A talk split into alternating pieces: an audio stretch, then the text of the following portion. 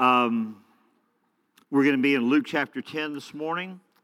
Um, let me just, a little heads up, baptism next week. I had a couple of people already asked me about uh, getting baptized. If you want to get baptized next week, just meet me after the service. I'll hang out up here up front, and uh, we'll talk about it and get your name on the list for baptism. It's going to happen right uh, in the service.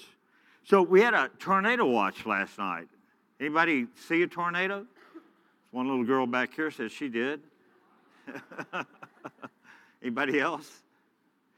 You know, uh, years ago, many years ago, I think uh, Sadie and Grace, our two two oldest, were uh, born. We were uh, at my mom's house down in Houston, south of Houston. She lived in a mobile home, and I'm not kidding you. This thing was like a cardboard box. And uh, I got, after going down there a couple of times, we I got so convicted about, you know, just how she was living and how we were living that Nina and I ended up building her a house. But when we were there, we were there on one occasion, and they have a lot of tornadoes there. And uh, so I, in the middle of the night, after we knew that there was a tornado watch, um, you know, you could hear, you know how they say that, you know, like when a tornado comes, it sounds like a, a freight train? Well, she lived next to a railroad track, so about two o'clock in the morning, I heard what I thought was a freight train. But it was a little more. I mean, you could tell, definitely tell the wind was blowing and howling and everything. And, and so my mom gets up and wakes everybody up, and she said, "Quick, get in the closet." And I'm thinking, in the closet of a mobile home that's just like, I mean, just the slightest wind would cause this thing to just move. I thought, this is crazy. This is absolutely crazy. And so as she's got everybody just like the little mother hen kind of getting everybody toward the closet, I just I just said, you know, I said, "In the name of Jesus Christ, I rebuke this tornado." And my mom, it's like, you know, I'm kind of a new believer, and and uh, she turned around and like, what, what did you just say? And uh, but guess what? You know what? The wind kind of quieted down, and nobody got in the closet.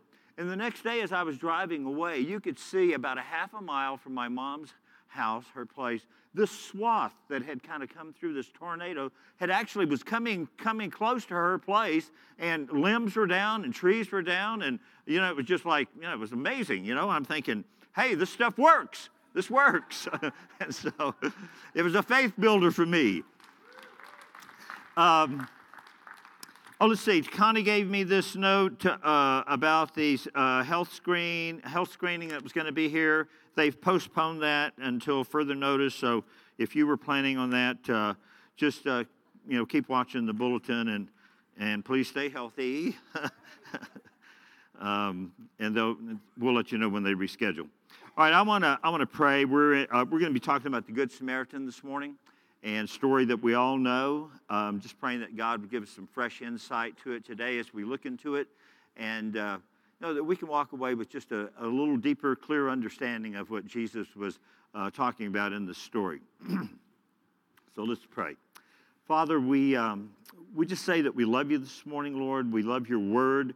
We welcome you here. We welcome your Holy Spirit here. Lord, we pray that uh, that you would give us clarity of heart and mind this morning as we look into your word. I pray that, like the diamond, Father, that you can look at one side and see the beauty of it, but as you roll it around, Father, that there's beauty on the other side as well. I pray that we would see the beauty in your word as we look at different angles of this scripture and what was going on, the time, the, the season, the challenges that Jesus was facing during that time. Lord, we face the same challenges today. I pray that you would just take your word, um, anoint it with your Holy Spirit, anoint it with fire, Father. Lord, I pray that you would just give us a passion for your word, that when we walk out of this place, Lord, that we would be ignited with the passion of your word, that would be uh, just uninhibited, Lord, that we would be bold in our proclamation to who Jesus is and what he's done. Who Jesus is and what he's done in our lives, Lord God, because everyone in this place has been affected. Every believer in this place has been affected because of the power of Jesus Christ in our lives. And for that, we give you praise and honor and glory. And God's people said, amen. Amen. Now, I, I just got to tell you guys, you know, that um, I love God's word. And um, You know, I, I, there, for those of you that uh, know me and know my story, um, I was running a very, very successful real estate business in Santa Fe. Um, you know, it, it was the, the kind of business that people dream about. It's what I dreamed about, you know, just as I was thinking about my business, what I wanted my business to look like. And when I when it got to that place, when I got to that place where, you know, it was just like, I mean, it was just grand slams. You know, it's like when you get up to the plate, when you see these guys get up to the plate, and there are three runners on base, and the batter hits it over the fence. You know, that's what my business was like. I mean, I'd get up to the plate, and million-dollar deals. I mean, at ten, you do the math yourself. You know, at ten percent commission on million-dollar deals or multi-million-dollar deals, and it's just like, yes! Yes, yes. And then all of a sudden, I felt like God saying, Ron, and the Holy Spirit saying, Ron, I want you to close your business. I'm like, what?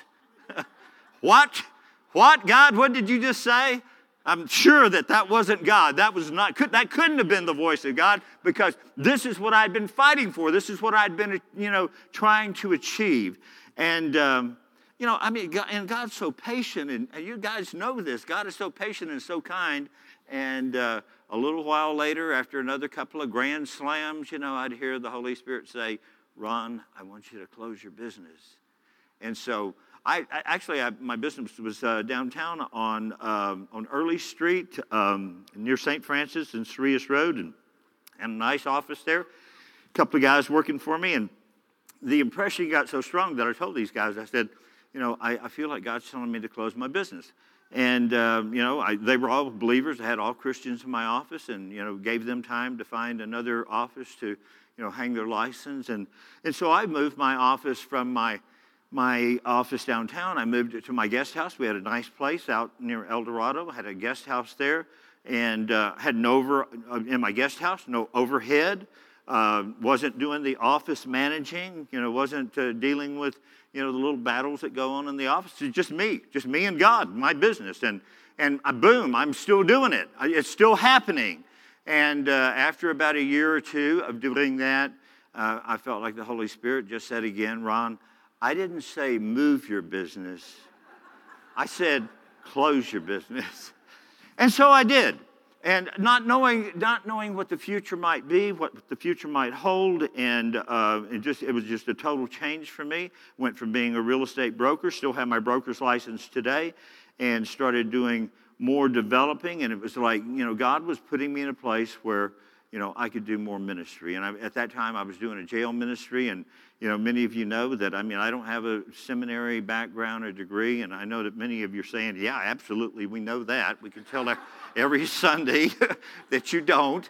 Uh, but, I, you know, really, I, I learned it was kind of like on-the-job training. For twelve years, I went out and, and I preached at the uh, county jail and uh, talked to guys that were just like me. I mean, some of them faced the same struggles that I had dealt with earlier in my life before I knew Christ.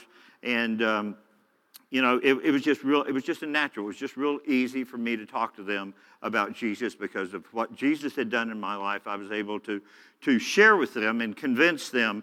You know, I mean, these are down and outers, and, and uh, you know, they're, they're kind of like the throwaways, the castaway of society. You know, put them in jail, lock them up, and forget them. They're, you know, not in anybody's hair. But you know what? God loves those people, and God cares about those people. And God used me to go in and speak to some of their lives. And it's amazing that today I can be walking down the street, I can be walking, you know, in the mall, and somebody will come up to me. One of these guys will come up to me and, and just, just uninhibited, just, a, hey, Pastor Ron, you know, remember when I was in the county jail? You know, you were there with me in the county jail, and I'm like looking around, making sure that, you know, that people knew that I wasn't with them in the county jail, that uh, I was visiting and I was preaching to them in the county jail. But uh, it, it's amazing the... Um, you know, just the lasting effect of the Word of God. And I just want to encourage you to, you know, do the same thing. That, you know, you've got a story like no one else, and if you tell your story, it'll make a difference in someone's life, because someone is going through right now what you've already been through, and you've got the ability to share with them the hope of Jesus Christ. That is our hope. So this morning we're we're looking at this story And uh, let's just begin. Uh, and behold, a certain lawyer stood up and tested him. Now notice this is an important statement right here. A lawyer, and when we think of lawyers, you know, I, I, I kind of give uh, Jim Noble, the, I believe it's Mexico Missions weekend, isn't it? Are they down there? Okay. Anyway, I, this is not the kind of lawyer that Jim is. Uh, you know, th- th- these, this is a lawyer, it's talking about the lawyer of the word, kind of those that studied the law. And uh, it says that he stood up to test him, saying, "Teacher, what shall I do to inherit eternal life?" And he, Jesus, said to him, "What is written in the law, and what is your reading of it?" So he answered and said, "You shall love the Lord your God with all your heart, with all your soul, with all your strength, and with all your mind, and your neighbor as yourself." And he said to him, "You have answered rightly. Do this, and you will live." All right, it was just kind of like, you know, th- this, this was the question of the day. I mean, these were the two big questions when, when Jewish leaders got together, when rabbis and when Pharisees and scribes and, and teachers of the law got together. This was it. This was the debate. This was the great discussion among these guys. You know, what do we do to inherit eternal life? What are the great commandments? I mean, questions like this. And they just kind of, you know, uh, bantered these around. Um, and so he goes on to say, he said, Jesus said to him, "You've answered rightly, do this and you will live." But he, the lawyer, wanting to justify to himself, said to Jesus, "And who is my neighbor?" And, uh, you know, what he meant by that is, uh, you know, just trying to, you know, looking for a little wiggle room. I don't know if you guys ever remember uh, W C Fields. Uh, this true story about him when he was near the end of his life, he was in the hospital. And, uh, you know, he was not a believer. I mean, he was known for, you know, just radical, sinful living, drinking, smoking, and all of those things. And uh, a friend of his walked in and found him reading the Bible. And uh, he said, uh, "W C, have you got religion?" And he said, no, no. He said, "I'm just looking for loopholes." And uh, that's what, you know, this lawyer is doing. He's looking for loopholes. Who is my neighbor? Is it the guy across the street? Is the guy two houses away from me, guy at the end of the block, got uh, the guy on the other side of the block? Who's my neighbor? You know, so I, I, I want to, that's how legalistic they had become in their view of the law. It's just like we want everything in black and white. We want to know exactly what it is because we want to be faithful and obedient to the law. And um, it says, "And Jesus answered him and said, a certain man went down from Jerusalem to Jericho." I've been there. I've actually been on that road, and um, it, it, it's uh, there's about a three hundred foot drop elevation-wise from um, you know from uh, Jerusalem to Jericho. And there's a road that there's a there's a ravine that goes from Jerusalem to Jericho.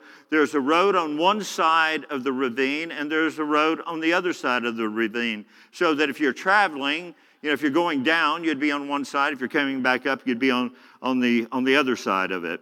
And it was a no, it was a place. It was like, you know, the highway of robbers. It was a known place during that time. In fact, Jesus could have been talking about, you know, what would have been the morning headlines, you know, that a guy had been found beaten up and robbed on the road down to Jericho. It was a very common thing for thieves and robbers in a place where they would hang out. But Jesus said, a man, a certain man went from Jerusalem to Jericho and fell among thieves, who stripped him of his clothing and wounded him and departed, leaving him half dead. And now by chance a certain priest came down the road, and when he saw him, he passed by on the other side. Likewise a Levite, these were people in the priestly order, Uh, a Levite, when he arrived at the place, came and looked and passed by on the other side. Now, it was, you know, as, keep in mind, as I said, there was a great ravine between the two roads, and so you really had to go out of your way to pass by. You had to go down the, the ravine, come up the other side, and just kind of like, you know, it's just like, I don't want to get involved. I, you know, I don't, I don't know. It could be an ambush. It could be somebody